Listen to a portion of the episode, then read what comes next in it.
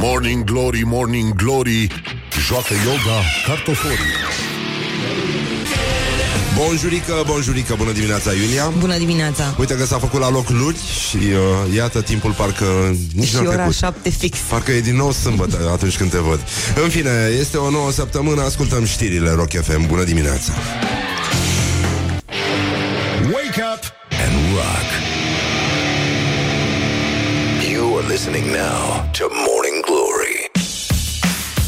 Bonjurică, bonjurică, începe Morning Glory și avem vești extraordinare, ci că dacă râdeți timp de o oră, este ca și cum ați merge la sală și ați ridica greutăți timp de treizeci de minute. Așa că bine ați venit la noua voastră sală de sport.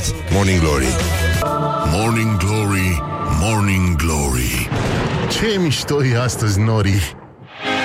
Bonjurică, bonjurică, cinci minute peste ora șapte și un minut. Timpul zboară repede atunci când te distrezi. Și cel puțin aici în București este un cer minunat de senin. S-a și luminat mult mai devreme. Pare că s-a creat condiții totuși, adică s-a dorit să se vrea. Și uite că de bine de rău săptămâna asta începe frumos. E plăcut afară, nu e foarte rece. Te gândești că ia uite, mai sunt trei sute șaisprezece zile și facem revelion.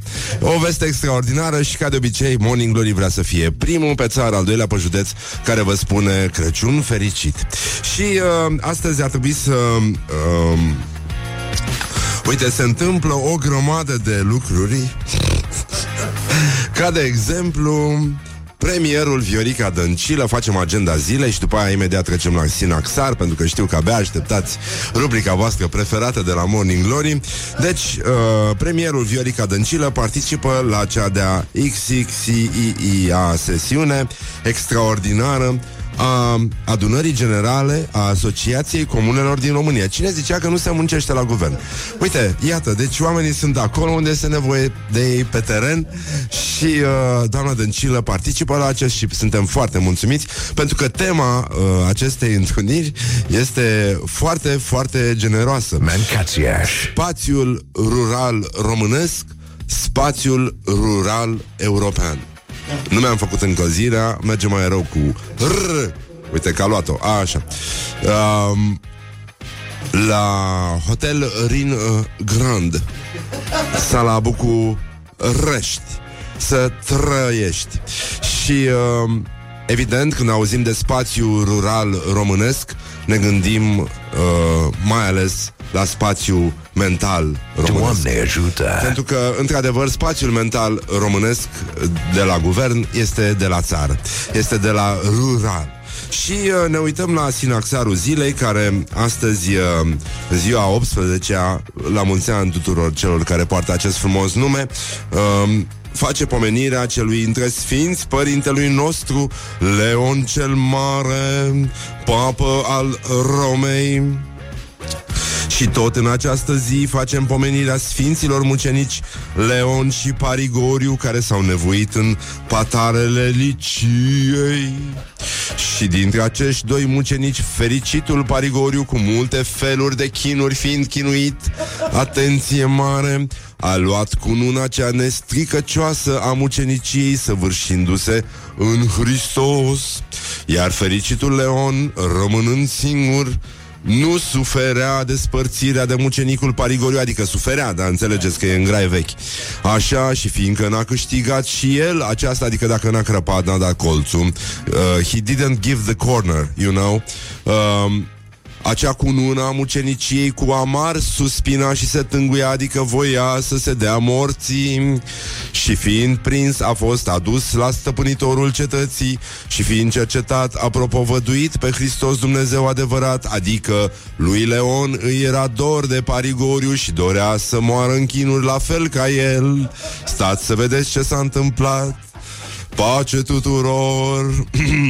Deci, fiind prins, a fost adus la stăpânitorul cetății și fiind cercetat, a propovăduit pe Hristos Dumnezeu adevărat. Pentru aceasta, acum, în sfârșit, un pic de satisfacție.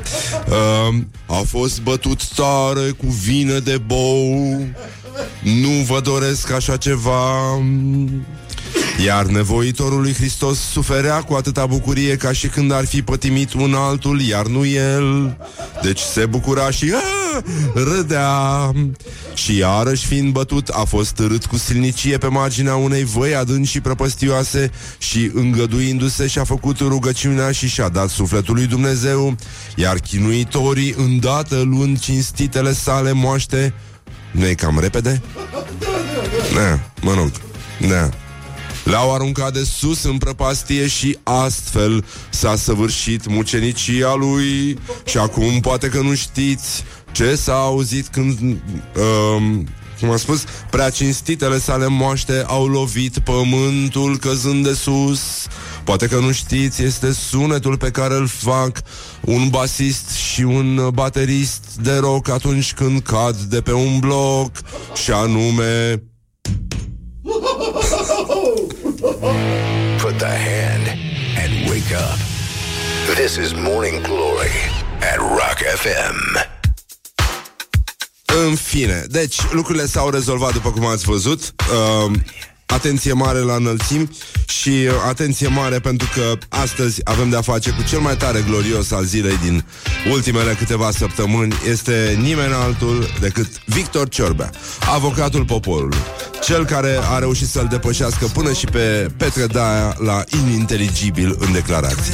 Revenim imediat. Haideți, bucurați-vă de viață, faceți dracului ceva, pentru că oricum nu mai e nimic de făcut. Morning Glory, Morning Glory, three, nu mai vă bătesc ca Chiori. Deci, în concluzie, bonjurică, bonjurică, zece minute peste ora șapte și patru minute. Timpul zboară repede atunci când te distrezi. Și, ca de obicei, au fost interese foarte mari la mijloc pentru ca emisiunea Morning Glory să revină și astăzi la Rock F M. Coincidență? Nu cred. Deci, în concluzie, astăzi gloriosul zilei are foarte multe să ne spună. Gloriosul zilei. Și uh, aș începe în plină glorie cu Victor Ciorbea, avocatul poporului, care susține ceva, dar nu este foarte clar ce anume. Bine, nu întotdeauna trebuie să ne fixăm pe scop, da? Pentru că mijloacele pot fi mult mai interesante și, uh, nu-i așa, contează călătoria, drumul, nu? Nu destinația. Ne-au învățat atâtea cărți de... semidezvoltare personală. Deci, iată-l pe Victor Ciorbea în plină splendoare. În mod normal, chestia asta ar trebui să fie uh, citatul ăsta ar trebui să stea pe un răsărit de soare, pe ceva, uh, pentru, pentru că e genul ăla inspirațional care ne arată că, de fapt, sănătatea e bună, dar sănătatea mentală e mai bună decât toate. Am trecut în viață prin multe avertizări, și meteo și de altă natură. Băi, Tonică, deci reiau prima. Deci ăsta e ca Bruce Lee, știi, când se bate cu ea, cu nunceacul. Deci nici nu simți când, când ți-a spart fața. Am trecut în viață prin multe avertizări, și meteo, corect, și de altă natură. Vreau să vă zic, dacă e vorba de altă dată, deci încă un semn, așa, că aș putea vorbi despre coincidențe care vizează momentele actuale și care se referă la aspecte din cele mai diverse zone. Corect.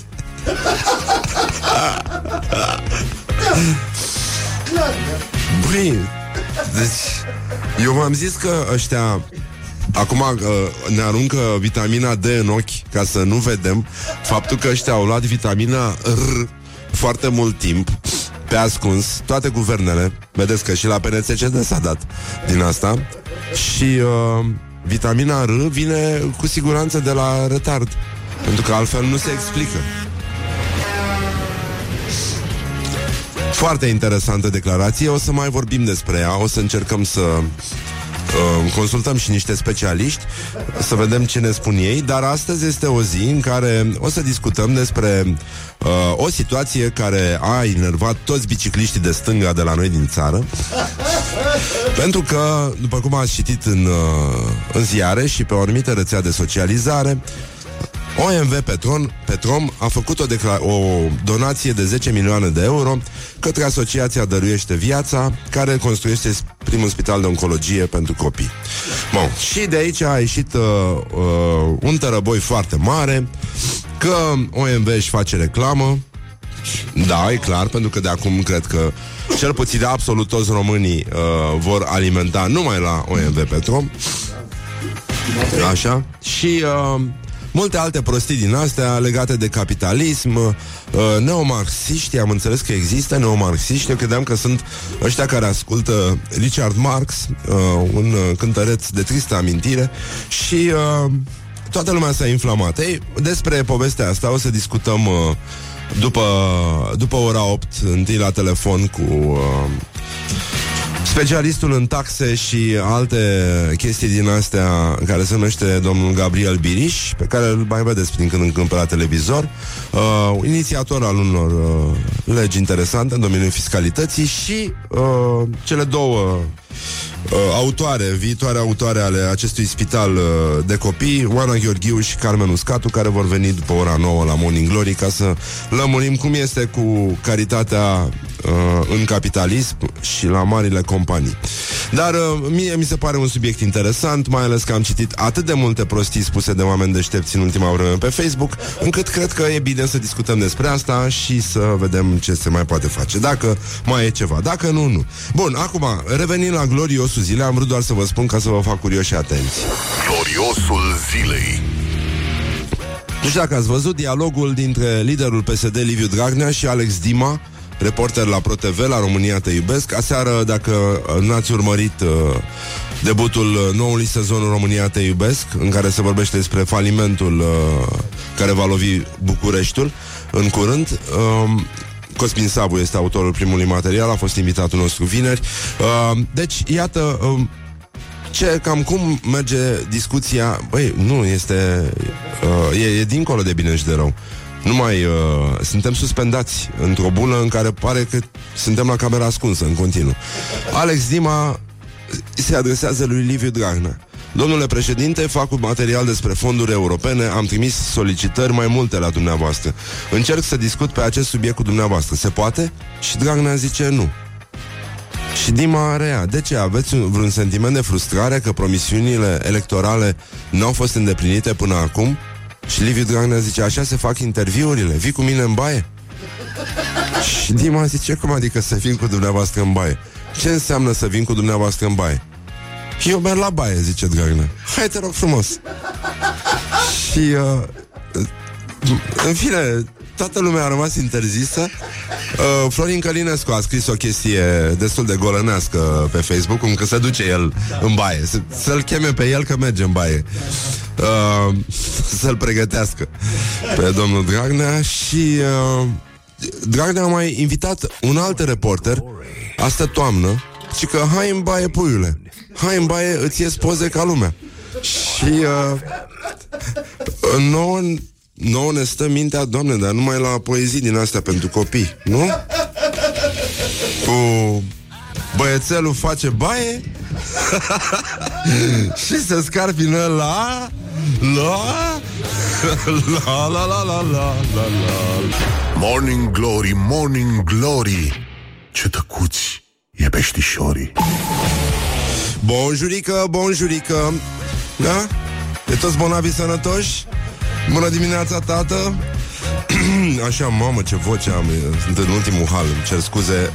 Atâta s-a putut. Morning Glory on Rock F M. Așa, bun, deci în concluzie, la școala ajutătoare de presă avem astăzi o poveste care mie personal mi-a frânt inima. Dar înainte de povestea asta, înainte de a trece în lumea frumoasă a animalelor, să mai rămânem puțin uh, mă rog, în, în zona unei alte specii, nu neapărat îndepărtată.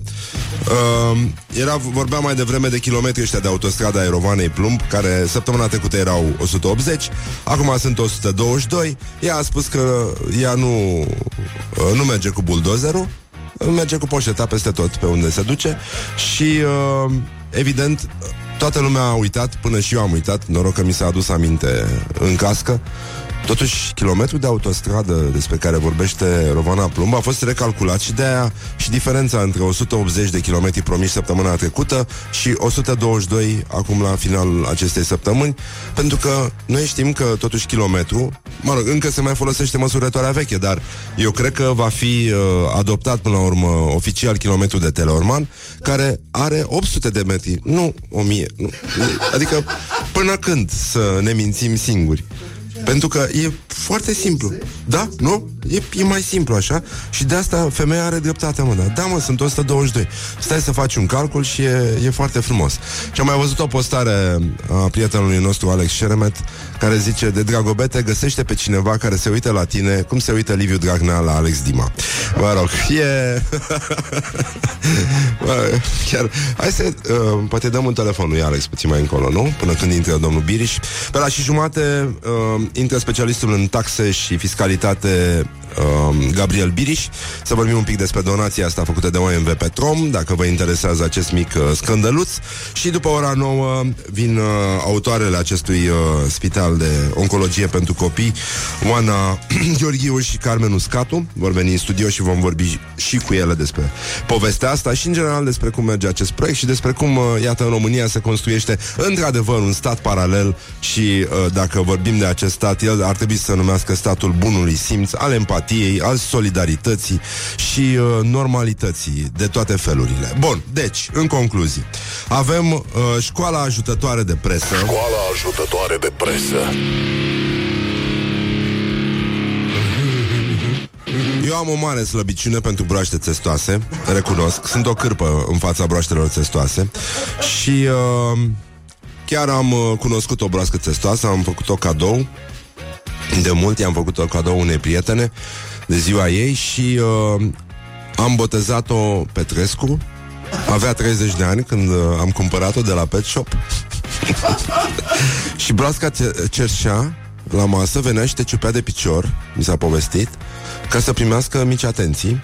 Pe lângă faptul că în ziua în care a fost adusă în, uh, în noua ei casă, care avea și o curte și care avea și un câine lup destul de fioros și vreo două pisici, s-a dus direct în bolul câinelui, care era o tingire mare așa, și uh, i-a mâncat uh, mâncarea sub ochii câinelui, care scâncea neputincios pentru că nu mai văzuse o asemenea arătare, împreună cu pisicile care stăteau aliniate lângă câine și toate cele trei animale se uitau la broasca țestoasă care era în farfuria câinelui și mânca liniștită. Deci Petrescu a făcut ravagii foarte simpatice. Îi plăceau piersicuțele uh, și a, au, au gura portocalie broasele țestoase, știai? Da, e un portocaliu foarte frumos, da.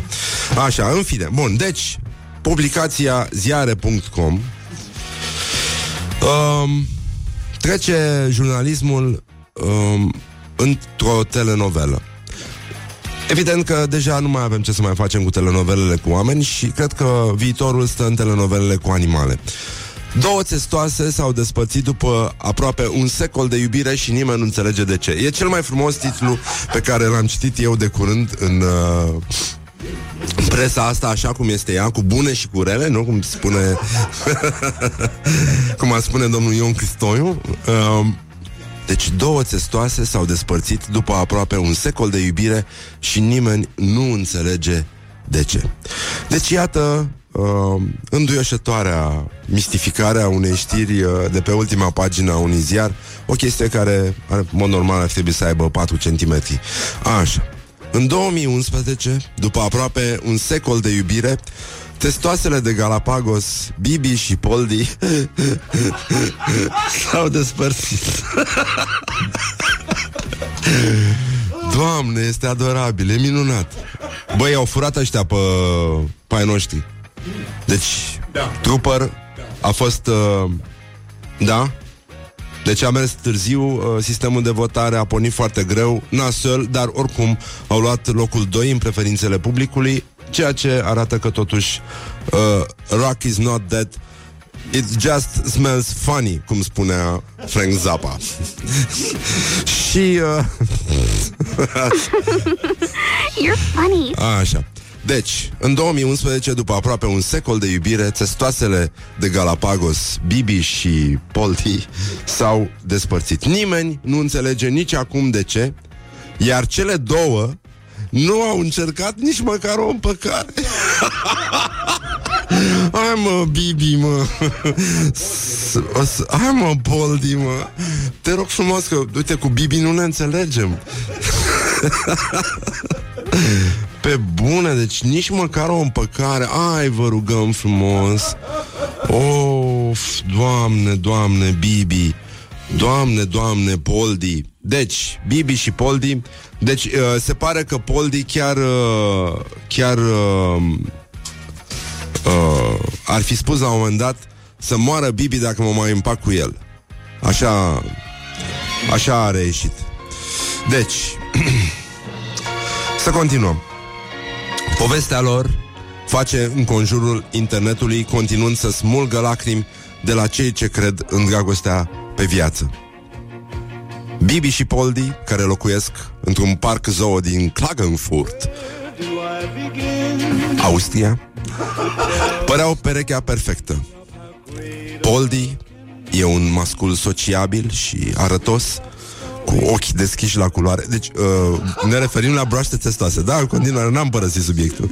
Suntem în aceeași me- menagerie, da? uh, Cât despre Bibi, are o ținută aproape regală, ușor dramatică, fiind asemănată cu Greta Garbo. Amândorora par să le placă aceleași lucruri: trândăvesc deopotrivă și la soare și la umbră, și adoră roșii.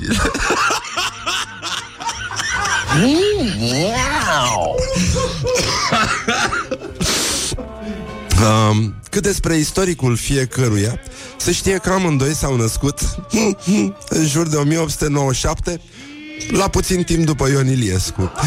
Au crescut împreună la o grădină zoologică din Elveția, Yo, yo, yo devenind pereche nu chiar în prima parte a vieții, ci prin anii douăzeci. Când au fost mutați în Austria, formau deja un cuplu sudat, de cursă lungă, având o relație confortabilă, cu o componentă fizică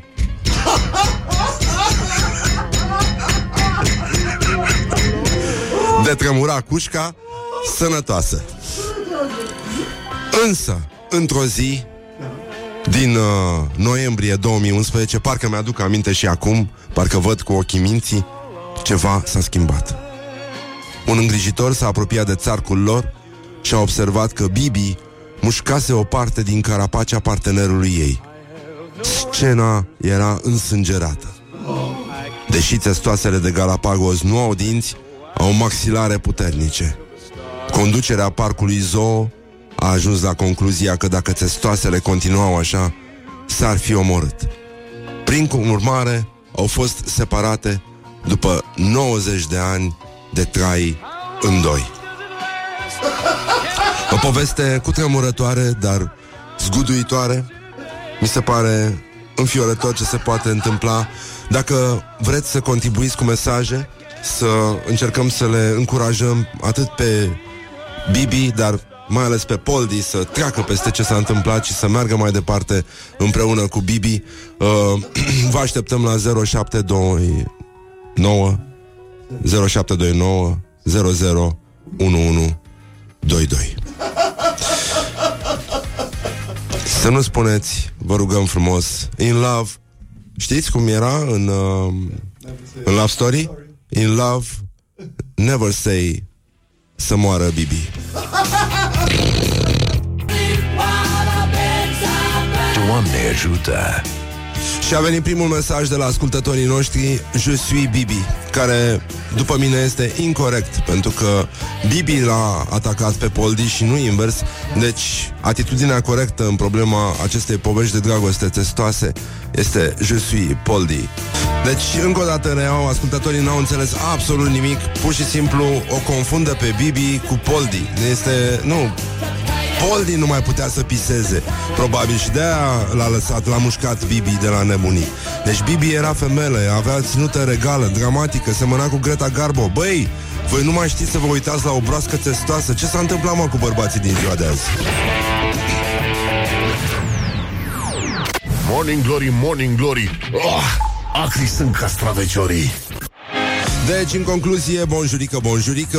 Sigur că lucrurile s-au mai rezolvat. Ne-au scris ascultătorii: Je suis Poldi, ar trebui să fie mesajul corect, pentru că Poldi a fost, este masculul care a fost atacat de broasca testoasă Bibi, fosta sa tovarășă de viață pentru un secol. Dar un ascultător ne-a ajutat să dăm peste o nestemată a muzicii ușoare românești, în care să vedeți că totuși cruzimea poporului român față de animale are un istoric și este un istoric vechi și vine neașteptat de la o mare doamnă a muzicii românești și ne pare foarte rău și o numim aici pe doamna Angela Similea, care uh, a făcut foarte mult rău broastelor testoase de Galapagos din România involuntar prin acest cântec cru- care stimulează cruzimea și uh, producția de omletă. Iată cântecul Omleta din ouă de broască testoasă, cântat de această Greta Garbo a muzicii ușoare românești. Omleta din ouă de broască testoasă e albă înaltă și foarte pufoasă, se bate cu o lingură suplă dar groasă, se adaugă fire de iarbă țepoasă, să facă omleta bucătarul învață, să aducă mărarul mai proaspăt din piață, să-i cânte în rime și pică în față, așa îi spune și-n jocuri îți față.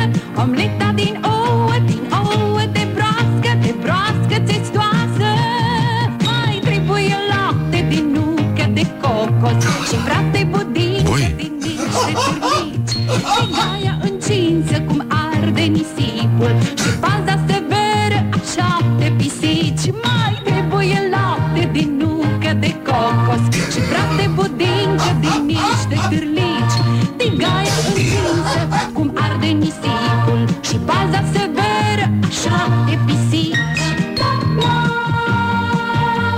Videoclipul e foarte frumos, o să-l vedeți pe pagina noastră de Facebook, îl punem uh, imediat. Foarte drăguț, este doamna Angela Similea cu un uh, uh, ciocan mare în mână, cu care sigur au omorât toate broaștele testoase din acest cântec. Așa, bun, gata, dacă v-a plăcut povestea, mai poftiți și altă dată. Deci, uh, în concluzie, în concluzie, je suis Bibi. După cum uh, vedeți, lucrurile arată bine. Băi, dar cum era, mă, cântecul ăla de la uh, Ghetto Daci? Știi? Cum era... Uh, Power and the money, money and the power. Angela Similea, Mirabela Dau. Deci, în concluzie, bonjurică, bonjurică, sunteți la Morning Glory și foarte bine faceți. Morning Glory. Wake up and rock on Rock F M. Și avem uh, o veste minunată, minunată, deci ați auzit uh, ce s-a întâmplat cu Alex Dima, cu Liviu Dragnea și mai avem una cu Corneliu Bichineț, care, mă rog, uh, vorbește despre Lia Olguța Vasilescu, dar uh, aș reveni puțin mai târziu cu asta, pentru că încă nu știu cum să tratez știrea și mie să nu fac vreo boacănă și aș vrea doar să vă spun uh, că, de exemplu, ia să vedem, uh, de exemplu, ah, ah, da, da, da, da, da. Deci, uh, apropo de omletă, o doamna, Adriana Stoian se numește, jurnalistă, uh, povestește pe Facebook, avem o postare din asta, ceva mai benignă, așa, să încercăm totuși înainte de ora opt. Fiul meu și-a făcut omletă și apoi mi-a mulțumit pentru masă. Și încheie ea, parenting done right. Bravo, Adriana, așa se face, e foarte adevărat. Și uh, apoi uh, aș vrea pentru toți amatorii de... Uh, teoria ale conspirației, un, uh, un dialog pe care l-a, l-a pus cineva pe, pe Facebook. Zice: nimic nou, toate erbicidele dezvoltă cancer. Ăsta e și scopul lor, ca și al vaccinelor, depopularea planetei. Să mulțumim evreilor. Scrie un domn pe care, dacă îl cunoașteți, să fiți atenți, da? Daniel Chiru se numește, să vă feriți de ăsta. Și apoi intervine un alt domn și zice: tu ești postacul șopârlienilor de pe planeta Caprun, nu? Și ăsta răspunde: dorm pe tine, rămâi pe poziție cu berea în mână, e tot ce poți. Și intervine alt domn care spune ceva ce mie mi se pare foarte mișto și este probabil una din sintagmele care vor domina anul două mii nouăsprezece, și anume: sunt interese mari la mijloc. Și uh, mai sunt câteva. Dacă, dacă vreți, putem să facem uh, o colecție. Eu uh, eu merg, eu votez pentru sunt interese mari la mijloc, pentru atât s-a putut. pariez pe atât s-a putut. Mai, uh, mai este și uh, uh, asta nu este chiar așa, mai citește. E bună și asta. Și dacă mai aveți voi sugestii, zero șapte doi nouă zero zero unu unu doi doi, top zece sintagme care vor stăpâni România și Facebook-ul în, uh, o mie, în două mii nouăsprezece, uh, anul curent, pentru cei care au deschis mai târziu televizoarele. Deci vă așteptăm ca și când.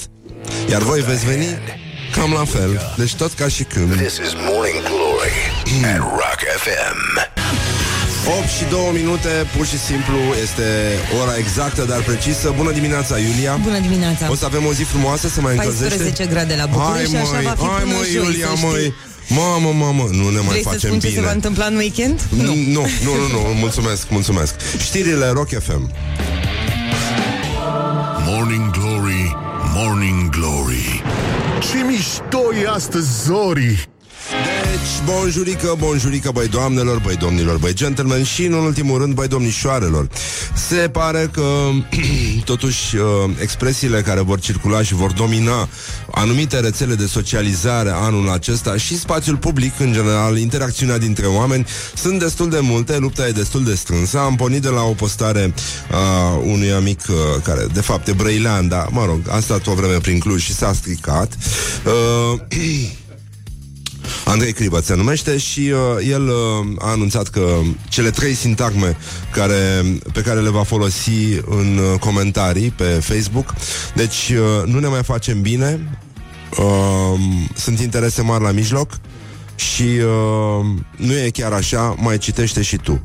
Sunt, uh, sunt foarte bune și astea, dar uh, hai cu mine la baie, spune un uh, ascultător la zero șapte doi nouă zero zero unu unu doi doi. Ar putea să devină una din uh, sintagmele de succes anul ăsta. Despre ce vorbim? Este o sintagmă mai veche. Sunt interese mai la mijloc, da. Poate mă dau jos la tine, mm, nu știu, dar... Uh, fără cuvinte mai este uh, încă una. Și, uh, mă rog, mai găsim, nu e, nu e o problemă, dar până una alta. Deci până când o să stăm de vorbă cu domnul Gabriel Biriș, după opt și jumătate, specialist în, uh, în taxe și fis- fiscalitate, o să vorbim despre donația făcută de O M V uh, Asociației Dăruiește Viață, cea care construiește Spitalul de Oncologie pentru Copii. O donație care a creat foarte multă vâlvă într-o lume care, nu-i așa, merge uh, cu bicicleta și se vede chestia asta. Deci vom vorbi despre povestea asta. Vor veni și uh, Oana Gheorghiu și Carmen Uscatu, uh, inițiatoarele proiectului Dăruiește Viață, și vom vorbi uh, și cu ele despre cum merge proiectul și mai ales despre acest moment al donației care a făcut totul foarte controversat și uh, ne face să părem așa destul de pierduți pe lume și uh, niște victime neputincioase în ghiarele capitaliștilor care vor să ne facă să alimentăm numai la anumite benzinării și noi, ca niște zombii, o să mergem acum, mă duc să alimentez la O M V Petrom, mă duc, nu mai place cafeaua de la mall, mă duc să alimentez ca prostul la O M V Petrom, m-au convins, gata, atât, până aici a fost. Da, în fine, trebuie să fii destul de necăjit ca să postezi așa ceva sau să crezi așa ceva, să susții așa ceva. Avem o colecție de prostii postate de oameni inteligenți în, în acest... pe acest subiect și mai devreme am ascultat Queen și uh, în această zi din nouăsprezece nouăzeci a avut loc ultima apariție în public a lui Freddie Mercury la uh, pentru un premiu special la Brit Awards. Cam, uh, cam aici, mă rog, nu e cel mai uh, vesel subiect din, de pe lume, dar uh, Uh, iată, da, uite, încă una. Vrei să spun eu ce e în regulă în România? Vrei, vrei să spun eu? Așa, da, este, asta este uh, donațiile pe care le fac marile companii ca să ascundă poluarea și toate nenorocirile pe care le fac. Praf în ochi, praf în ochi este foarte bună. Praf în ochi, praf în ochi este foarte bună. Horia, uh, Laura, a scris tu astea? Te rog frumos, faci tu lista? Și să, să punem oamenii să voteze totuși. Să, să încercăm, praf în ochi. Despre asta este vorba. Și apropo de praf în ochi, uh... ascult Morning Glory și sunt foarte mulțumit. Exact, sunt foarte mulțumit pe dracu. Nu sunt mulțumit, dar așa îmi place să spun. Deci gloriosul zilei. Gloriosul zilei. Gloriosul zilei este Corneliu Bichineț, uh, probabil uh, unul regele misoginilor de la noi din țară. Deputatul P M P de Vaslui uh, elogiază, dar în sens invers, capacitatea Liei Olguța Vasilescu de a lăsa urme când pune mâna pe ceva. Uh, deci... No, am încercat din răzputeri să găsesc o formulă de a vorbi despre acest subiect, de a comenta. Nu reușesc să găsesc nicio formulă decentă, așa că am să mă abțin. Las imaginația voastră să continue. Acest subiect este unul din cele mai uh, odioase pasaje de discurs public pe care l-am uh, descoperit în ultima vreme la gloriosul zilei. Deci, iată-l pe Corneliu Bichineț. uh, Și tu chiar crezi asta? Este un, încă o sintagmă bună. Și tu chiar crezi asta? Am ascultat-o pe doamna ministru. Mai nu mai e ministru acum, nu? Uh, Lia Olguța Vasilescu, care de doi ani de zile a lucrat cu seriozitate la Ministerul Muncii și ne-a spus și astăzi șapte, opt, nouă lucruri pe care le-a mărit. Oricum veți rămâne în istorie, doamnă, ca un om care pe ce pune mâna se mărește. Ai, ai, ai. Um, deci, vocile rele spun că atunci când făcea studii, pentru că a făcut și studii ca să ajungă aici, Lia Olguța Vasilescu n-a fost niciodată la mărire de note. Era suficient să pună mâna pe canetul de student oriunde s-ar fi aflat acesta. Morning Glory. Stay tuned or you'll be sorry on Rock F M. Și acum, indiferent de antipatia mea pentru acest personaj numit Yoko Ono, astăzi este ziua ei. Plinește optzeci și șase de ani și uh, pentru soțul din ultima căsătorie îi spunem la mulți ani.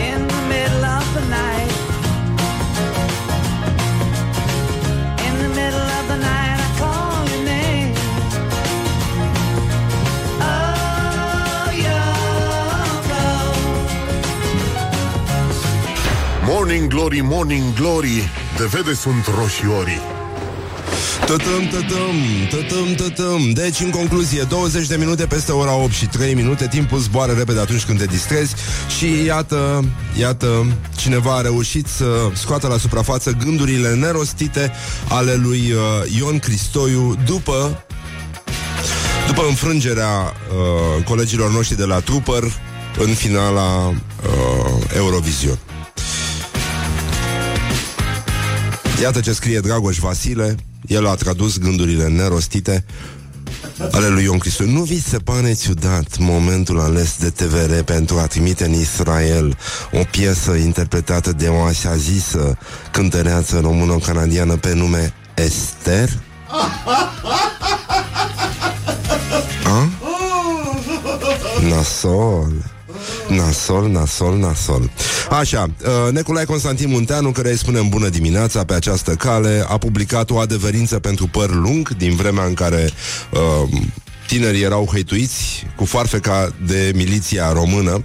Ca să înțelegeți cam care e diferența între ce s-a întâmplat atunci și ce se întâmplă acum. Și, uh, nu în ultimul rând, mai avem uh, niște postări foarte simpatice.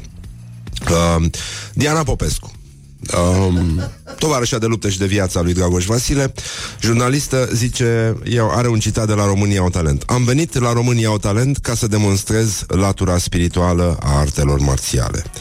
uh, Din când în când, să știți, pe rețelele astea de socializare apare câte un tip care se prezintă poet și karatist. uh, e, o, e o chestie ciclică. Din când în când uh, menageria lumii se mulțește cu încă un poet karatist. Și iată-l uh, Iată-l pe... Deci, am venit la România au talent ca să demonstrez latura spirituală a artelor marțiale. Sunt singurul român care poate să bată cuie cu capul. Și bravo lui, bravo lui, pentru că asta se pupă perfect cu Veronica Fundefier, care le scotea. Pam, pam, pam. Deci, în concluzie, stăm puțin liniștiți. Mai vedem, uh, uite ce mai scriu, ce se citește mult în România. uh, Deci una din uh, sintagmele noastre favorite, care se vor lupta pentru supremație în anul două mii nouăsprezece, este: nu e chiar așa, mai citește și tu. E un sfat blând, de obicei de la o fată psihopată, e adevărat. uh, Una din asta care... Psihofată, da. uh, Din asta care vorbește încet, are ochelari și uh, este nostalgică și adoră ceaiul și uh, serile lungi de iarnă, împleduț, uh, o șosetă, un serial și multă, multă liniște. Da, așa. În librărie la Mihai Vaculovski, la Brașov, la librăria Humanitas. Iată ce se mai întâmplă. E minunat. Dacă nu-l urmăriți pe Mihai, vă rog să o faceți. Sunt minunate întâmplările din librăria lui. Mihai Vaculovski scrie așa: poezii de Andrei Pleșu? Vine, știți cum sunt, cum sunt aia care scriu, scriu pe Facebook la postările cu mâncare: rețeta? Și, da, da, scriu cu majuscule toți. Rețeta? M-am amuzat, i-am comentat lui Hădean, a pus o omletă și am scris cu majuscule: rețeta! Poezii de Andrei Pleșu? Da. Ha? Da. Și răspunde Mihai: Andrei Pleșu nu e, e filozof. Aici sunt cărțile lui Andrei Pleșu la Autori Humanitas. Mie să-mi dai cartea lui de poezie! Vreți uh, despre frumusețea uitată a vieții? Da, asta e! Vedeți? O aveți! S-a furat destul în țara asta. Da. Și uh, e... uh, după cum vedeți, lucrurile arată foarte bine. A, și nu este adevărat că Elon Musk vrea să trimită un echipaj pe Marte pentru a salva roverul Opportunity. Deci nesimțitul dracului nu vrea să trimită. Deci asta putem înțelege. Și în fine, o să mai vedem. Totuși mie mi se pare că asta cu bătutul cuilor cu capul este totuși o veste bună, bună. Suntem, suntem pe mâini bune. Și mai am o chestie de la Școala Ajutătoare de Presă și chiar vă las în pace. Școala Ajutătoare de Presă.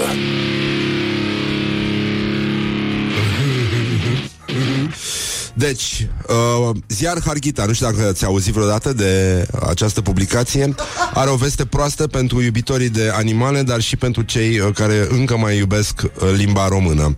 Încă îl, îl mai iubesc pe limba română. Ieri a fost ucis ursul care îi terifica, terifia pe ciucani.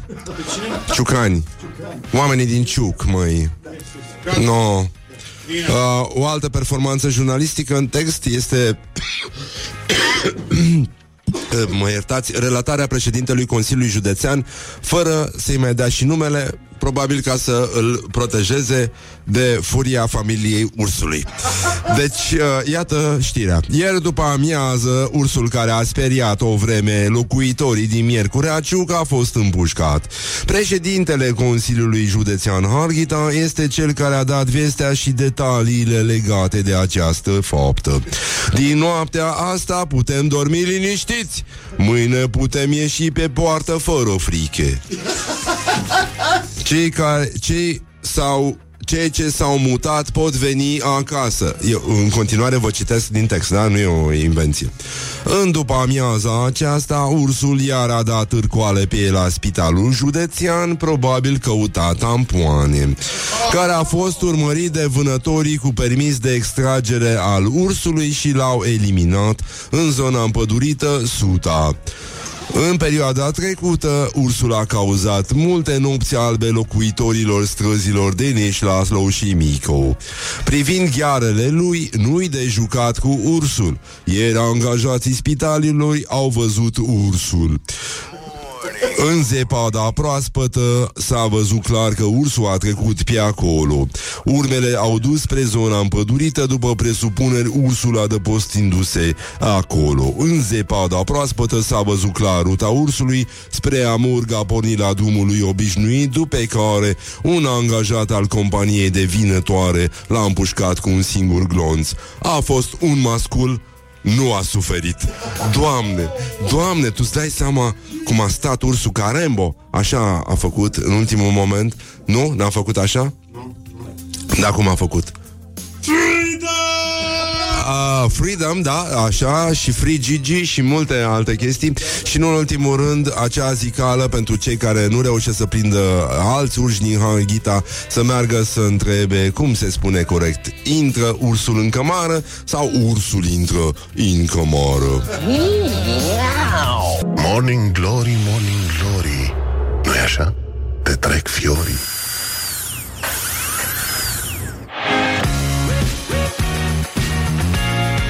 Bonjurică, bonjurică, bonjurică, am revenit la Morning Glory, treizeci de minute peste ora opt și patru minute și uh, la telefon îl avem, sper. Bună dimineața, Gabi! Bună dimineața! Bună, bună dimineața! dimineața. Așa, îl avem pe domnul Gabriel Biriș, avocat, specialist în taxe, a fost și secretar de stat, dar uh, lucrurile s-au rezolvat între timp. Bună... Da, da, da, da. Bună dimineața! Au luat o turnură mai bună, bună ca să zic așa. Bun, uh, te-am sunat, Gabriel, pentru că știu că ai urmărit uh, povestea asta cu donația făcută de O M V Petrom, uh, Asociației Dăruiește Viață. Da, e o poveste și... frumoasă care pe mine personal m-a bucurat foarte mult. Așa. Pentru că treaba pe care vor să o facă doamnele de la Dăruiește Viața este absolut incredibilă. Ele fac un spital, nu dau. Nu ele ele deja au, ele sunt, au pus bazele statului paralel, cred. Cred că de acolo. Da, da, da, da. Fac un spital, nu au, se ocupă de chestii de astea importante, gen vitamina D sau alte asemenea chestiuni. Totuși, uh, aș vrea să vorbim despre banii ăia și câți, câtă vitamina D s-ar fi putut lua de zece milioane. Uh. Ah, câteva camioane. Dar știi care e treaba? Auzi, problema cu camioanele de vitamina D e că se consumau și nu rămânea nimic după. După ce termină doamnele să facă spitalul, rămâne un spital complet utilat.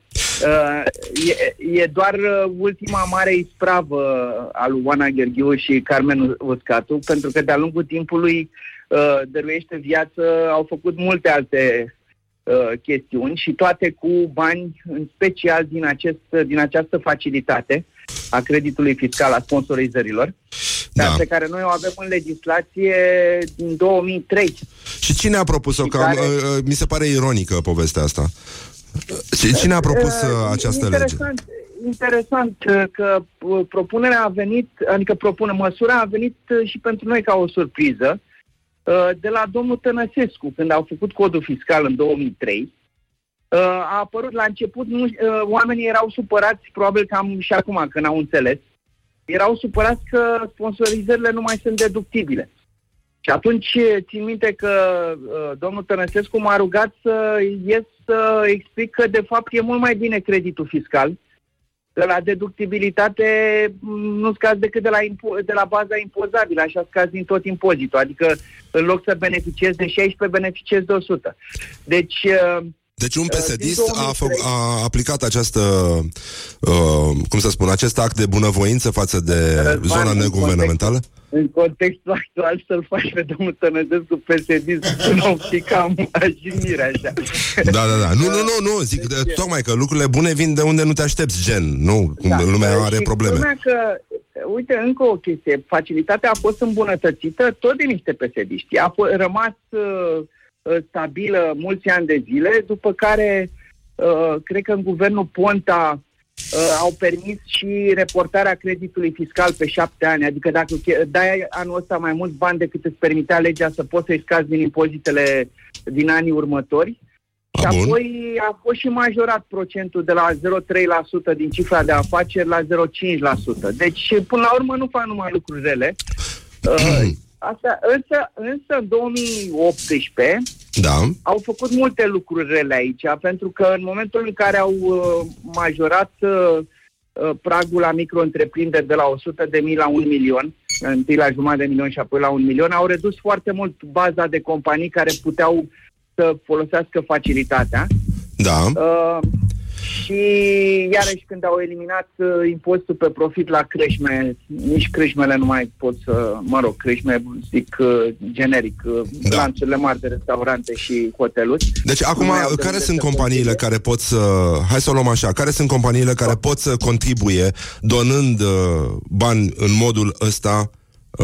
Se numește sponsorizare. Da. Se numește sponsorizare. Toate companiile plătitoare de impozit pe profit.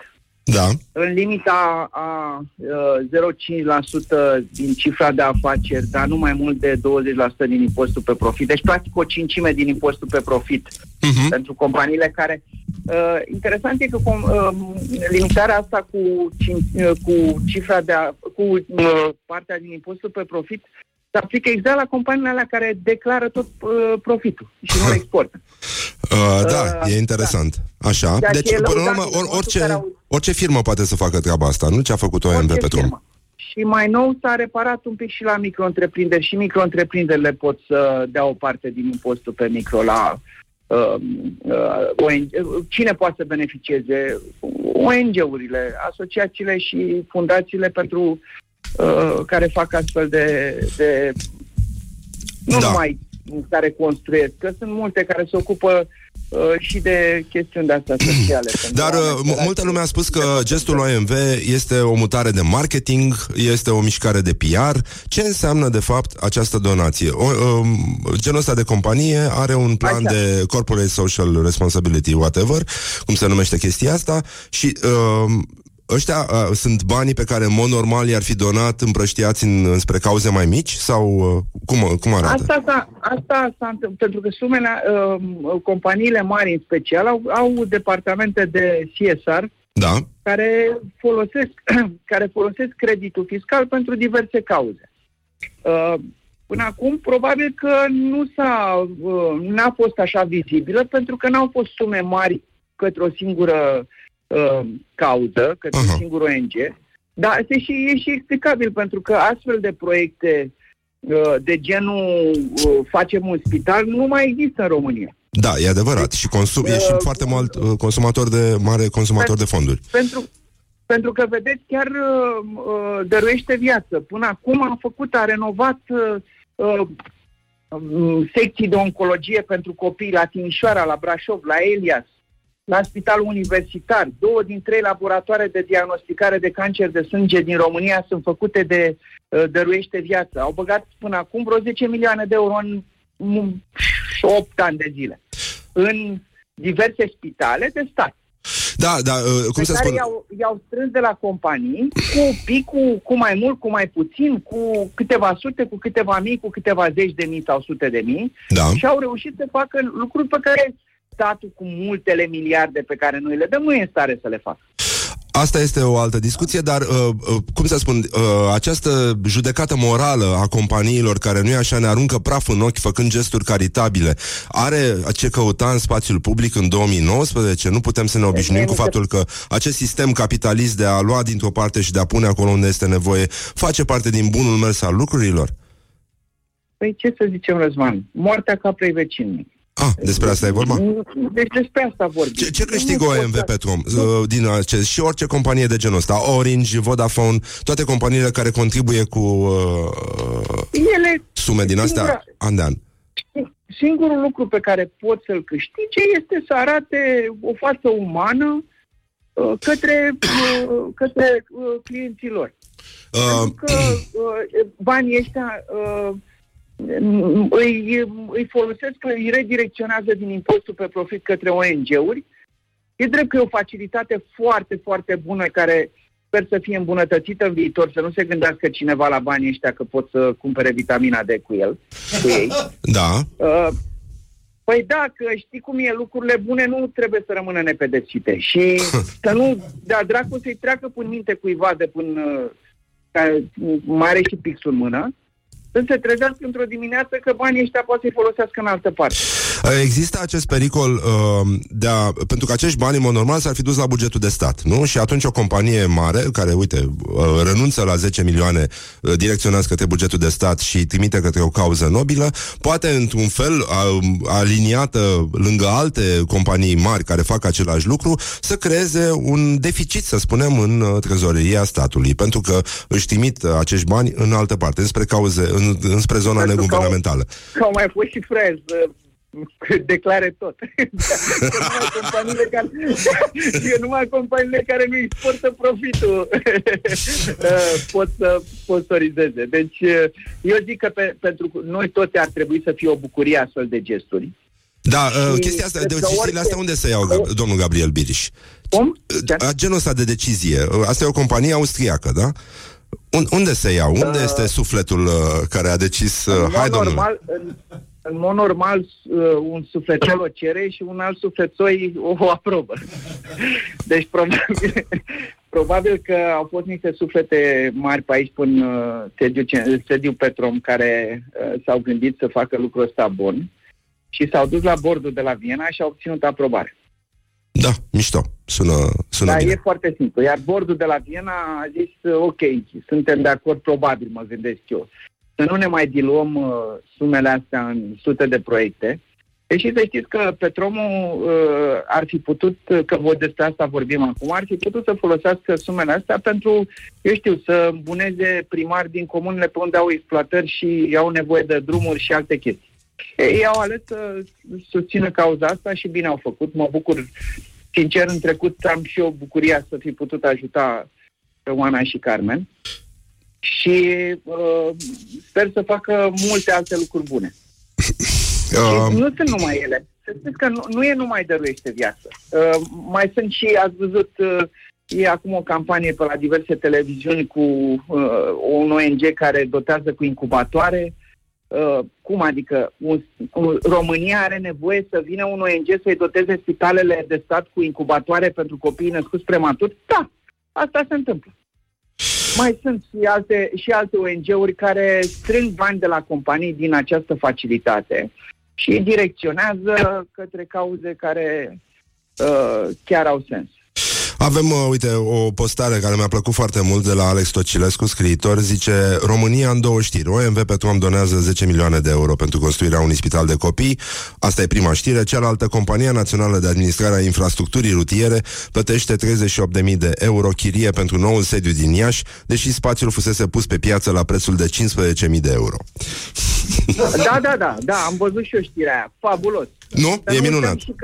Să nu uităm și că primăria a cumpărat de la un fugar anul trecut, a dat cincizeci de milioane pe un parc unde la nu putea construi pe terenul retrocedat. cincizeci de milioane de euro, da? Uh, da, da, bineînțeles. Uh, domnule Gabriel Biriș, spuneți-mi dacă gestul acesta O M V Petrom poate crea un soi de precedent în rândul gândirii strategice uh, a companiilor mari și nu neapărat mari din România, care pot învăța cât de important este să folosească această facilitate și să direcționeze ceea ce pot direcționa din impozitul pe venit către cauze uh, caritabile, către zona non-guvernamentală. E, de anvergura asta, de anvergura asta în momentul de față nu se poate, pentru că nu mai sunt alte proiecte atât de mari uh, lansate de O N G-uri. Da, dar este pe o facilitate pe care da, firmele o folosesc, în general? E, exact, exact. Uh, pe de o parte, uh, direcționarea spre proiecte mari este un lucru extraordinar de bun, pentru că astea chiar uh, produc rezultate care rămân. Uh, pe de altă parte, să știți că sunt și foarte multe ca, uh, O N G-uri care folosesc banii ăștia pentru cauze mă, mici, dar foarte importante pentru anumite categorii de oameni defavorizați. Deci important este ca în viitor ăsta să fie luat ca exemplu de bune practici, dar uh, uh, să, să ne uităm în toate părțile, să, pentru că fiecare ce face este important acolo unde face. Mulțumim, domnule Biriș. Și uh, sper să auzim uh, în continuare de multe alte gesturi de genul ăsta. Și, și sper eu mulțumesc ca... foarte mult, Răzvan. Și uh, îți mulțumim că ne asculti. Am înțeles că ești fan al acestei emisiuni. Coincidență nu cred, da. Morning glory, morning glory. Mulțumim. uh, Îți mulțumim mult, Gabriel Biriș, uh, și Doamne ajută. Un sincer Doamne ajută, Doamne. Mulțumim.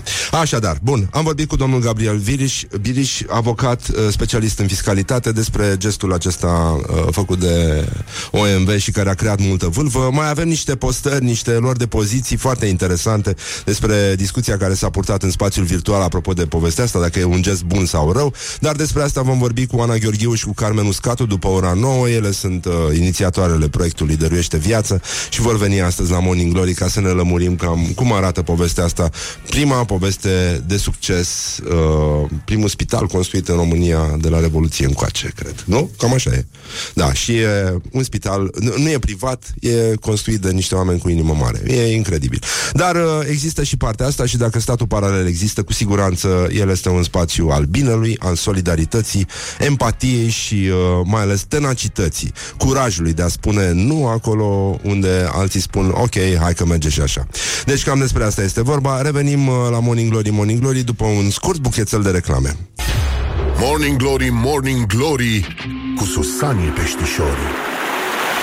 Deci, uh, deci, în concluzie, cincizeci de minute peste ora opt și cinci minute și toți bicicliști de stânga să stea cu fața la perete, pentru că după ora nouă vom vorbi cu Oana Gheorghiu și uh, Carmen Uscatu de la Asociația Dăruiește Viață despre cum arată acest proiect al uh, Spitalului de Oncologie pentru Copii, ce se va întâmpla, cum va fi el uh, special față de celelalte spitale, cum uh, ne luptăm cu sistemul și mai ales ce înseamnă de fapt fața asta luminoasă a capitalismului, ce înseamnă această donație a unei mari companii către o, cea mai mare donație de până acum, nu? Uh, a unei foarte mari companii, uh, unei anumite companii din domeniul petrolier care a donat o anumită sumă de bani către un anumit proiect uh, non-guvernamental. Da, da, da. Sunt, uh, e, a, asta este media din România, așa vorbește ea. Nu cumva, dar nu cumva să facem reclamă mascată și apoi toți consumatorii să meargă înșiruiți ca niște zombi către O M V Petrom să alimenteze. Pentru că asta se va întâmpla. Clar, clar, clar, e clar. Este praf în ochi. Praf în ochi. Să nu uităm de sintagmele noastre favorite. Avem uh, lista deja constituită și, uh, nu în ultimul rând, mai avem și meciul declarațiilor de astăzi, care este superb. Mircea Geoană și Viorica Dăncilă. Viorica Dăncilă participă astăzi uh, la cea de-a douăsprezecea sesiune. Bine, se citește X X I, I, uh, sesiune ordinară a, ordinară a Adunării Generale Asociației Comunelor din România. Uh, tema este foarte generoasă și suficient de imprecisă cât uh, să se poată termina cu sărățele și fanta de casă de la țărani. Uh, spațiul rural românesc, spațiul rural european. Spațiu mental românesc, spațiu rural românesc. Cam despre asta este vorba, dar uh, lupta, după cum spuneam, este aspră, dar severă. Mircea Geoană și Viorica Dăncilă sunt uh, favoriți în lupta pentru cel mai puternic uh, nou combatant pe declarații. Astăzi, Mircea Geoană, pentru care puteți vota cu like sau cu ce vreți voi. Românii nu au voie să ierte viitorul acestei țări. Și uh, Viorica Dăncilă, care a spus: viitorul nostru se află mereu în față și nu în spate. Ceea ce Glory. Ceea ce așa va fi fost deja de mult, întotdeauna, mai mereu în viitor. Deci, în concluzie, în concluzie, bonjurică, bonjurică. Ne întoarcem imediat cu ce fac românii și alte lucruri bune. Bonjurică, Iulia. Bună dimineața, Răzvan. Cum stătem? Ce, să mai, ce mai se întâmplă, mâliniuță? Vrei să spun ai... cum va fi vremea în weekend? Te rog frumos, spune-mi, weekendul e viața mea și a noastră, a tuturor, de fapt. Îți spun mâine. A, mă, Iulia, mă, nu mai mă ferbe, mă, și așa mă ferb, iar ți-ai făcut cotiță. Bine, mai convins. Așa, nu voiam, dar mai convins, se spune. Da. șapte grade în weekend? Da. Ha, mă, nu, stai puțin. Și astăzi cât avem? paisprezece. Ce facem? Doamne sfinte, Doamne, și acum când credeam că o să renunțăm la șosete, uite, încă o veste proastă. Deci în weekendul viitor va fi la poviță? Da. șase șapte grade, șase șapte grade la București. Mamă, mamă, mamă. De ce mă, de, de ce te, de ce mă apuc eu să spun întrebări? Nu puteam să stau liniștit și să ascult știrile Rock F M? Morning Glory, Morning Glory, covriceii superiorii. Deci, în concluzie, bonjurică, cinci minute peste ora nouă și trei minute. Timpul zboară repede atunci când te distrezi. Le așteptăm pe invitatele noastre, Ioana Gheorghiu, Oana Gheorghiu și uh, Carmen Uscatu de la Dăruiește Viață. Vom vorbi despre spital, despre donații, despre fața întunecată a capitalismului și multe alte chestii, dar aș vrea să vorbim un pic și despre Eurovision. Din păcate, a lipsit de pe Facebook, a avut uh, întrunire la U S R Alex Tocilescu, pentru că el este unul dintre cei mai fini comentatori comentatori ai acestui fenomen numit Eurovision, dar a promis că va fi acasă în fața micilor ecrane la finala finală de la Tel Aviv. Deci, Esther Penny este câștigătoarea Eurovision România două mii nouăsprezece. Ne va reprezenta la Tel Aviv după o răsturnare de situație, pentru că nu era deloc între favorite. Ea este o româncă de origine canadiană sau invers, nu știu cum se spune corect, și a reușit să le surclaseze pe principalele favorite, Bella Santiago și Laura Bretan. Mă rog, nu știu de ce vă spun chestiile astea, pentru că nu mă interesează decât faptul că uh, trupa uh, Trooper, colegului nostru Alin Dincă, a fost uh, aleasă, a ajuns pe locul doi în preferințele publicului și asta este foarte bine, pentru că e un lucru rar să vezi că rock-ul uh, totuși încă rămâne în inimile oamenilor, indiferent de vârste. Deci, una peste alta, e o performanță bună. Bravo Alin, bravo Balauru și bravo și băiatul ăla de la Tobe, că mi-a plăcut de el. Uh, așa, cum îl cheamă? Eu, John, așa, bun. A, în fine. Așa, bun, deci e bine, lasă, e, suntem primii pe țară, al doilea pe județ, ca de obicei, așa e rock-ul. uh, Rock is not dead, it just smells funny. E o expresie foarte frumoasă. Și apropo de chestia asta, uh, avem uh, o chestie cu bărbații, pentru că rockării, da, și că bărbații, după slăbiciunea uh, clasificarea bărbaților după slăbiciunile lor alimentare e făcută de doctor, medicul Mihaela Bilic, și uh, ea zice că pe primul loc sunt norocoșii care au uh, o preferință pentru gustul sărat și nu sunt interesați de dulciuri. Nici noi nu suntem interesați de dulciuri, noi ne luăm necesarul de zahăr din spumant. E cam tot ce ne trebuie, zic eu, nu? E așa, Mișu? Da, da, așa.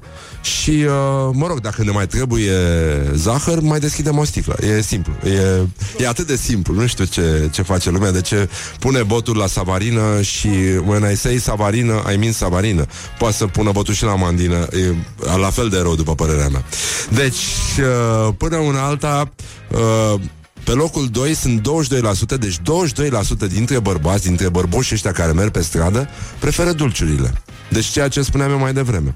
Și uh, alții uh, sunt uh, rafinați în consumul alimentelor, aleg cu grijă ceea ce mănâncă și nu fac excese de cantitate. Și că bărbații care se îngrijesc sunt mai numeroși decât femeile la, același, la aceeași categorie. Și uh, excesul lor ponderal, dacă există, este asumat.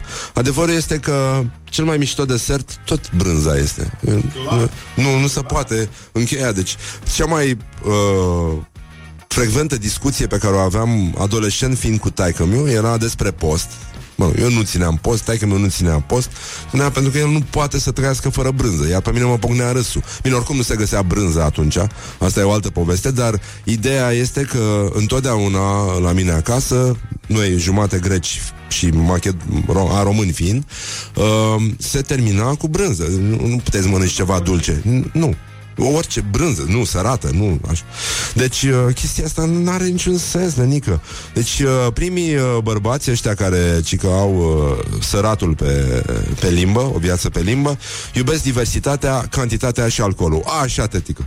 Sunt ostili restricțiilor și constrângerilor alimentare, vor să se bucure de tot ce este bun, preferă gustul sărat și consumă foarte puține dulciuri, ceea ce înseamnă că ascultă și Morning Glory ăștia și uh, trăiesc viața la cele mai înalte cote.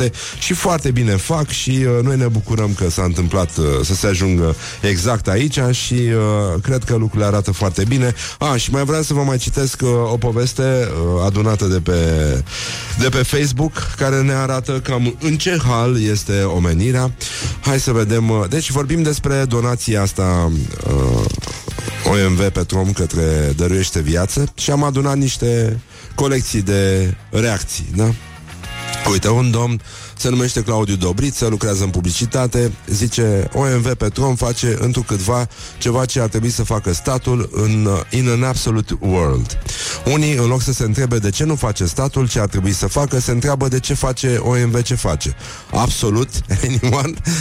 Și uh, un alt domn, uh, Claudiu Crăciun, el uh, conducea la un moment dat, a încercat să conducă protestatarii uh, prin desert sau prin deșert, nu știu cum se spune corect, uh, și a făcut și partid, se numește Demos. Uh, zice, o mare corporație din domeniul petrolier, deci cum vă spuneam, cum s-a anunțat și la Digi de altfel la știri, pentru că n-au, num- n-au numit compania, face o mare donație a unui spital construit privat, zece milioane de euro. Mulți oameni sunt în extaz. Dar treaba corporației, corporațiilor, scuze, nu este să facă acte de caritate. În ordine ar trebui să nu distrugă mediul și să epuizeze resursele naturale, să asigure condiții decente de muncă și salarizare angajaților. trei Vă spun imediat după piesa următoare. Ne-au venit și invitații, invitatele, și o să discutăm pe larg despre acest, această alba neagră a moralității care se poartă pe Facebook și în general în locurile în care am văzut că socialismul se instalează tocmai printre cei tineri și care trăiesc cât se poate de capitalist vorbind viața. Glory. Stay tuned or you'll be sorry. On Rock F M. Morning Glory, Morning Glory, tu o mai iubești pe Flori? Bonjurică, bonjurică, uite că ne-am întors la Morning Glory, Morning Glory. O iubim pe Flori, toată lumea este liniștită, nu ne facem uh, griji. Avem și două invitate astăzi. Două, nu una. E emisiune de bogați. Bă, deși noi aici avem un public sărac și prost, din ce am înțeles din sondaje, dar e adevărat, foarte numeros. Așa, ca să se necăjească radiourile cu comportament de câine de talie mică. Așa, bună dimineața, Carmen Uscatu. Bună dimineața, Oana Gheorghiu. Bună dimineața, Răzvan. Așa. Deci, merge bine, nu? Merge treaba. Ele nu au adus banii, au zis că o să ne trimită o fotografie cu cele zece milioane de euro, să vedeți și voi săracilor, cum ar- săracilor, pardon, cu capa, cum arată zece milioane de euro. Ce, ce o să faceți cu banii ăștia? Ce o să facem cu banii ăștia? Păi da. Ce am început deja să facem? Construim un spital împreună cu peste două sute cincizeci de mii de oameni și peste o mie șapte sute de companii care deja au donat și trebuie să spunem că fără oamenii ăștia noi n-ajungeam aici, n-ajungeam în atenția oamenilor de la O M V Petrom, să, care au decis să dea acești bani. Da, așa. Acum, lumea a explodat pe Facebook pentru că toată lumea trebuie să aibă o părere zilele noastre e și firesc. Dacă tot ai cont de Facebook și uh, nu știi să croșetezi, de ce să nu începi să te exprimi liber, cum ar veni? Și uh, lumea a început să scrie tot felul de chestii. Așa, uh, vreau să vă citesc câteva reacții, nu știu dacă le-ați văzut pe toate. Am, uh, că așa mi-a și venit ideea. Stăteam ca proasta și mă uitam pe Facebook. Și uh, văd că scrie Alex Tocilescu. România în două știri. O M V Petrom donează zece milioane de euro pentru construirea unui spital de copii. doi. Compania Națională de Administrare a Infrastructurii Rutiere plătește treizeci și opt de mii de euro chirie pentru noul său sediu din Iași, deși spațiul fusese pus pe piață la prețul de cincisprezece mii de euro. Despre asta. Eleganță și rafinament, cum scria odinioară pe vitrinele magazinelor Romarta. um, apoi, Claudiu Dobriță. La Claudiu chiar s-a încins o discuție foarte interesantă. Au intrat niște băieți din, de prin publicitate care cochetează cu, cu stânga. Uh, sunt unii care folosesc ambele mâini, dar uh, unii doar cu stânga și uh, multă lume am văzut că a trecut la stânga, nu înțeleg de ce, și uh, se, se discută moralitatea publicității, a capitalismului, a tot felul, a genului, uh, genului ăstuia de uh, caritate, nu știu, C S R-ul, whatever, cum se numește chestia asta, și uh, lumea are o problemă și o suspiciune față de orice gest din ăsta, ca și cum ne-ar hipnotiza. Reclama mascată pur și simplu transformă consumatorii în niște zombi și le, le amprentează comportamentul într-un mod foarte ciudat, ca la găinile care adorm uh, imediat când le, uh, le tratează un hipnotist. Deci, Claudiu Dobriță zice, O M V Petrom face întrucâtva ceva ce ar trebui să facă statul in an absolute world. Unii, în loc să se întrebe de ce nu face statul ce ar trebui să facă, se întreabă de ce face O M V ce face. Așa. Bună. Așa, bun. Acum, Claudiu Crăciun, uh, un domn care a apărut pe la proteste și a făcut și partid, și zice așa, uh, este un fel de cod de bună, de, uh, bună purtare pentru companii. Cineva trebuie să le învețe pe companiile astea. Se trezește câte un tip pe Facebook uh, care le explică băieților ce au de făcut, așa cum sunt atâția de la care Simona Halep ar avea ce să învețe dacă ar avea bun simț să se uite în timpul meciului naibii, să mai lase tenisul și să se uite pe Facebook ce scriu oamenii ăștia care se uită la Simona. No, no, no. Băi, și... Cam așa cred că a fost și cu O M V. Dar uh, hai să vedem, Claudiu Crăciun. O mare corporație din domeniul petrolier. Deci am uh, făcut pipi pe ea, pentru că nici măcar nu-i dăm numele, suntem echidistanți. Face o mare donație unui spital construit privat, zece milioane de euro. Da, da, un spital, da. Mulți oameni sunt în extaz. Mai puțin Claudiu, n-are cum. Dar treaba corporațiilor nu este să facă acte de caritate. Deci, clar, gata, avem deja o concluzie, nu? Am ceva să-i transmit lui Claudiu Crăciun. Mi se pare că face o manipulare exact ca cea pe care el o detestă teoretic, începând postarea cu o minciună.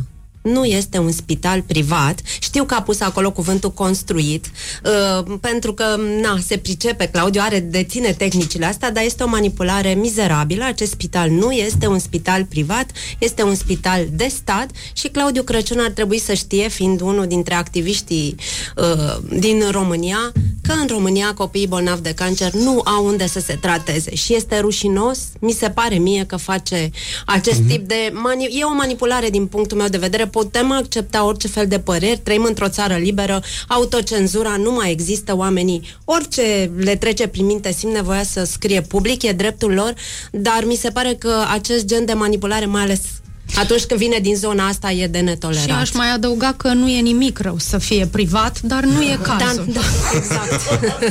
Bun, nu-mi place că lucrați bine în echipă. Exact. Sunteți... Păi, de-aia am uh, ajuns aici. Pe echilibru. Uh, Cineva întreabă dacă, și revin la postarea lui Claudiu Crăciun, dacă primăria a dat vreun ban pentru proiectul vostru. Nu. Pentru că la catedrală s-au dus, nu, niște bani. Fiecare cu opțiunile lui în viață. Când uh... trăiești într-un stat paralel, nu prea te întâlnești cu celălalt stat paralel. Ei nici nu cred că știu că noi facem un spital, primul spital.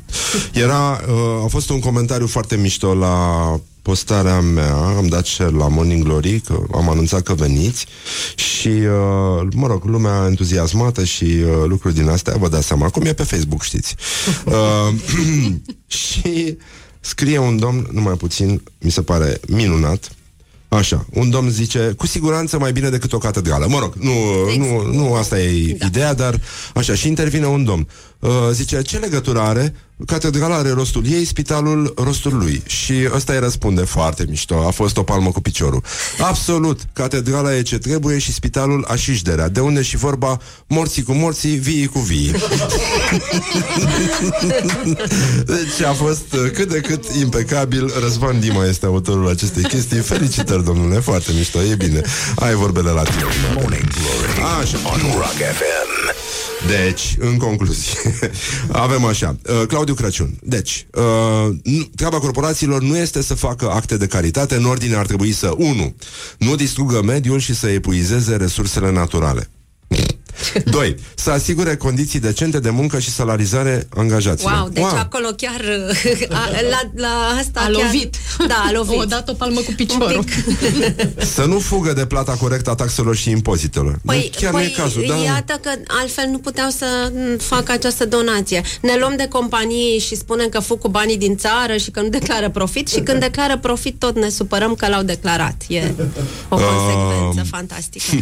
Așa, bun. Uh, patru. Să nu-și folosească puterea în raport cu statul pentru a împiedica realizarea punctelor unu și trei, adică mediu și plata corectă.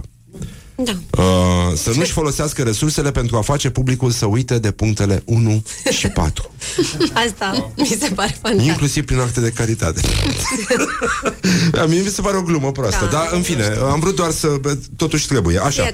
Raluca Feher, Raluca Feher, da? Uh, Raluca Feher, și ea e de stânga, mă rog, dar a lucrat de ambele părți ale uh, baricadei. Zice, corporațiile, biserica și campania publicitară pe seama lui colectiv.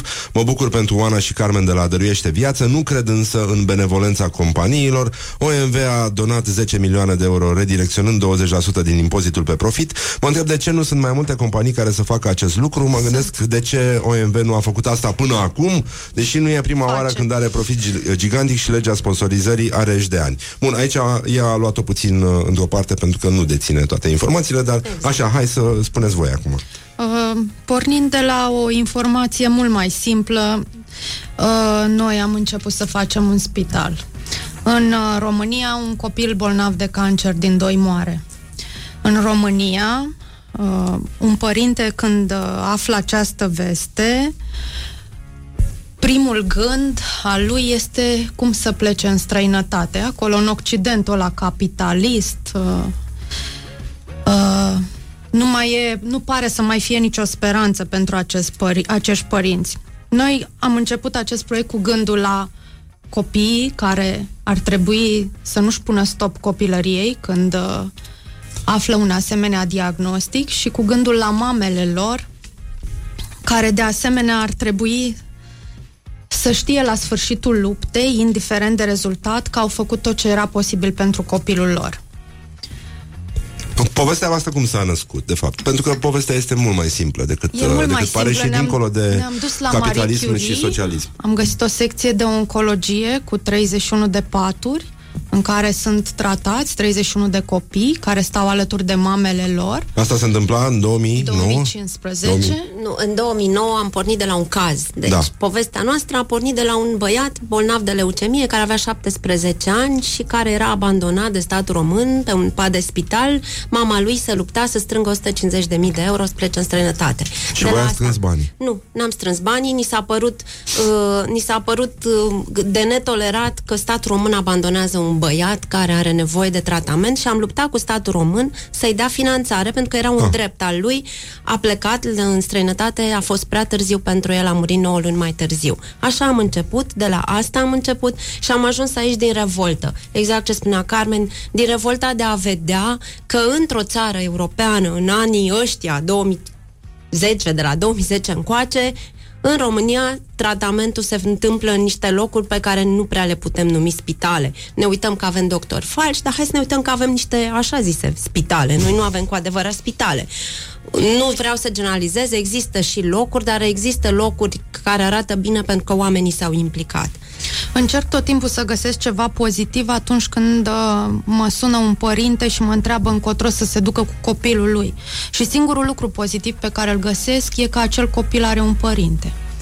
În rest, în România e, e greu să, să poți să-l trimiți cu toată încrederea pe acel părinte și pe acel copil bolnav de cancer către un spital unde să poată fi tratat multidisciplinar, unde să aibă aceleași șanse pe care le are un copil născut într-o țară din vestul Europei.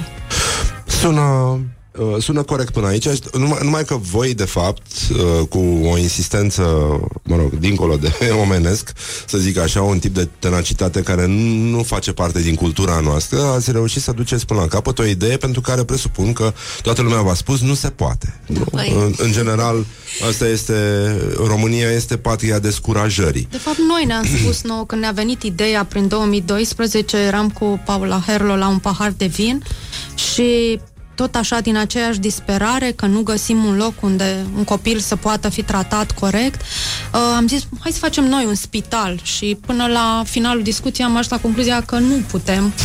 Înseamnă că am băut prea mult vin.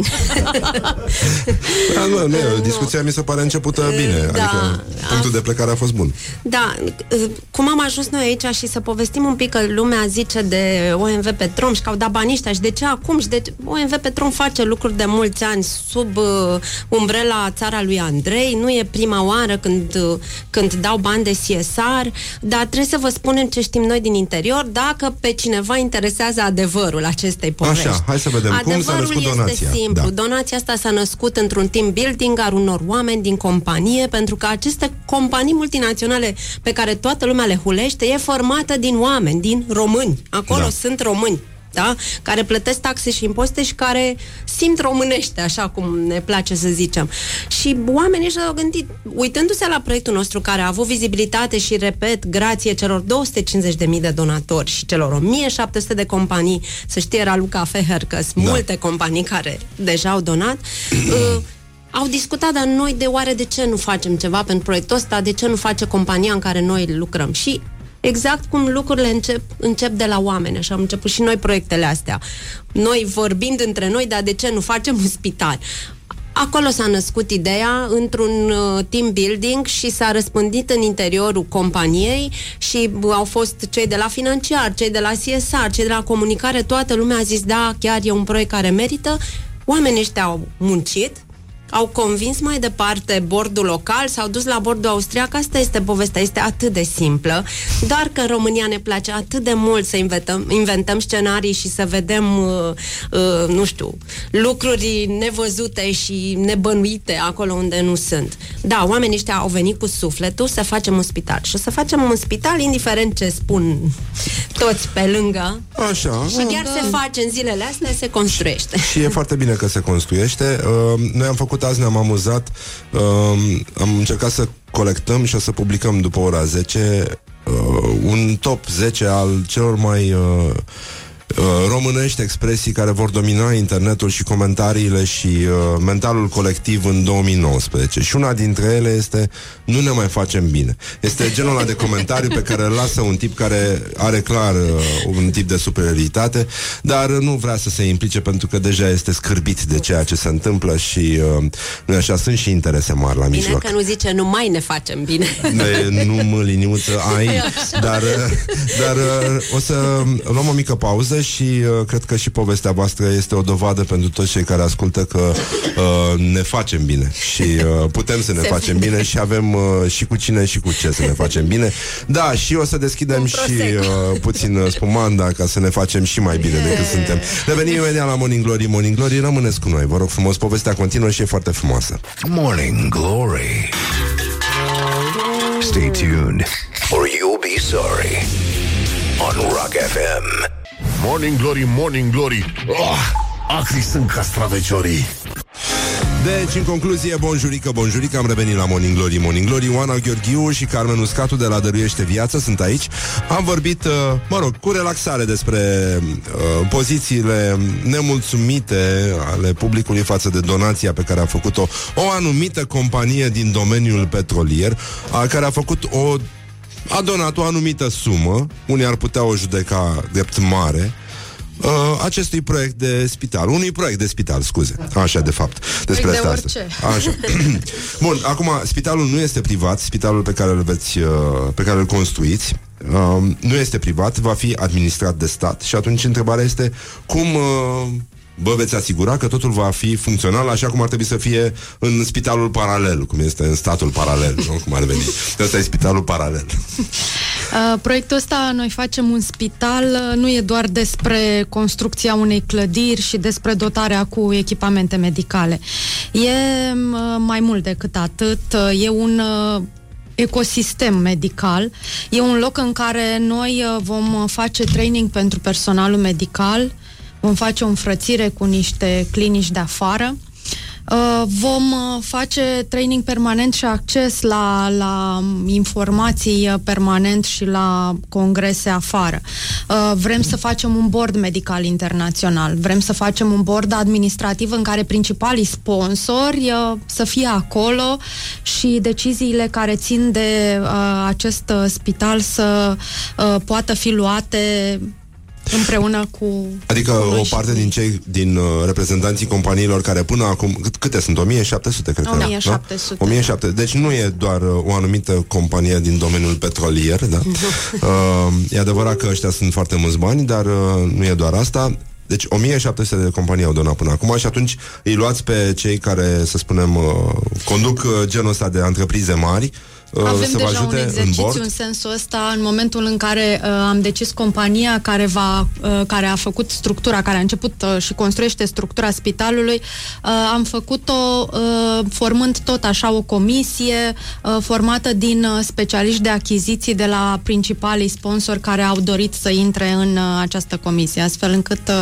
alegerea a fost făcută transparent. La biroul de avocatură al uh, domnului uh, Biriș uh, s-a întâmplat deschiderea da, nu, ofertelor. Am făcut, am făcut un, o formă de licitație astfel încât tot să fie transparent și să nu existe suspiciuni. Au fost, cred că, în jur de zece oameni din companiile care au donat în trecut. M-am primit ofertele în plic închis, au fost deschise într-un cabinet de avocatură cu un avocat alături cu acești oameni, tocmai pentru a arăta că uh, facem un lucru transparent și că nu există alte interese acolo. Da, bine, oricum gura luminii nu cred că te poate fi oprită neapărat, dar nici nu trebuie băgat în seamă. Uite, un ascultător zice: ne roagă să vă rugăm ca în momentul inaugurării spitalului să nu invitați sau să nu permiteți prezența oficialităților. Avem acest obiectiv declarat deja. Și chiar în, în, la ultimul eveniment pe care l-am organizat la Marie Curie, atunci când uh, am pus la temelia spitalului o capsulă a timpului cu mesaje de la donatori, uh, a făcut uh, cineva o glumă din grupul nostru de prieteni și ne-a zis uh, am auzit că vin autoritățile. Și imediat am sunat la spital, am întrebat care-i treaba. Nu, n-au venit autoritățile și nu, nu le invităm acolo pentru a tăia o panglică, pentru că panglica asta cumva aparține sutelor de mii de oameni care s-au implicat. E o comunitate imensă. Și atunci, acest gest care mi se pare că trebuie salutat, gestul făcut de O M V Petrom, care pur și simplu a direcționat toți banii pe care îi aloca proiectelor... Cred că nu a direcționat tot. Dup- după a. calculele mele... Mai au? Uh, mai au. Mai sunt? Da. O M V Petrom declară profit în România, declară profit în România, plătește taxe foarte mari în România și are dreptul, conform legii românești, să direcționeze o parte din impozitul pe profit și cred că mai are, pentru că O M V Petrom susține niște proiecte de ani de zile uh-huh. și în zonele sărace, și pentru cultură, și pentru mediu, da. Și cred că și-au păstrat ceva bani să mai facă și aceste lucruri pe care le fac în fiecare an. Ok, și chiar și așa, și chiar dacă nu mai au banii pentru uh, susținut... Deci O N G-urile se aplice în da. continuare, acolo că iată or, sunt oricum șanse. Am evitat să intrăm și în dialog cu O M V, pentru că nu era o emisiune despre O M V, e vorba despre exact. un gest care cred că ar trebui salutat, urmat și de companii mari, și de companii mici, și de cetățeni, noi, de indivizi care pot să facă treaba asta. Noi sperăm că asta se va întâmpla, sperăm că uh, marile companii și micile companii vor înțelege, pentru că în momentul ăsta sub uh, înțeleg că una din cinci, așa arată statistica da, acum, da, una din da. cinci companii românești exact. uh, își direcționează acești bani pe care este liberă să-i direcționeze. Exact, și sperăm să fie din... un semnal. douăzeci la sută. douăzeci la sută. Așa, da, și sperăm să fie un semnal pentru toate companiile, pentru că chiar putem să facem lucruri cu banii ăștia într-o țară în care, din păcate, nu se întâmplă proiecte de genul ăsta. E, e, oricum, până una alta mi se pare aiuritor ce ați făcut voi, adică este un succes, nu înțeleg, e, e incredibil că atâtă, atât de multă lume s-a unit și a făcut lucrurile astea să funcționeze, mă rog, aparent destul de pașnic, după cum vă văd, nu sunteți nici încercănate, nici depresive, uh, că... ne mai și odihnim. Da, da, da. Ar, arată bine. Adică mai bem pare... și un prosecco. Da. Așa, da. E, începem e dimineața bine. Așa că eu, eu vă mulțumesc, vă țin pumnii. Uh... Bursa de fericire punct ro Așa... pentru toți cei care au nevoie de detalii, vor să descarce rapid contractul de sponsorizare, vor să facă uh, donații online sau uh, prin S M S. Vor... Sau formularul de doi la sută îl găsesc acolo precompletat, doar îl descarcă, îl completează cu datele personale și îl pun într-un plic și îl trimit la ANAF. E, e minunat. Bun, deci bursa de fericire punct ro, da? Până, până în alta, așa puteți să ajutați această cauză. Sigur că puteți uh, contribui la foarte multe alte cauze care uh, fac România să se miște într-o direcție în care, nu știu, undeva se vede un zâmbet, așa, cam ca al pisicii din Cheshire, în uh, Alice în țara minunilor, dar uh, minunile astea există și zâmbetul ăla din când în când apare, când noi suntem deștepți, mai deștepți cu cinci secunde. Uh, sau cu doi la sută sau cu douăzeci la sută. cinci secunde sunt importante. Da, da, da, da, da, cam așa ceva. Carmen Uscatu, Oana Gheorghiu, vă mulțumim foarte mult. Uh, în continuare puteți să like, like, like, share, share, share uh, cu tot ce puteți, pentru pentru Noi Facem în Spital și uh, pentru Bursa de Fericire. Puteți să donați și să susțineți cauza asta și, într-un fel, să putem să fim cu toții mândri că suntem contemporani, pentru că așa ceva se întâmplă într-un loc în care toată lumea spune așa ceva nu se întâmplă. Mulțumim că ne-ați chemat aici. Și noi mulțumim și mă bucur că am depășit momentul ăsta de criză, nu ne-am enervat, n-am făcut nimic, am, am cionit un păhărel, așa că vă pupăm dulce pe ceacre, ne auzim mâine la Morning Glory, pentru că uh, evident nu ne mai facem bine, sunt interese foarte mari la mijloc și uh, nu în ultimul rând atât s-a putut. Vă pupăm și uh, încheiem cu Make Me Smile de la uh, Steve Harley and the Cockney Rebel. Pa, pa! Put the hand and wake up. This is Morning Glory at Rock F M.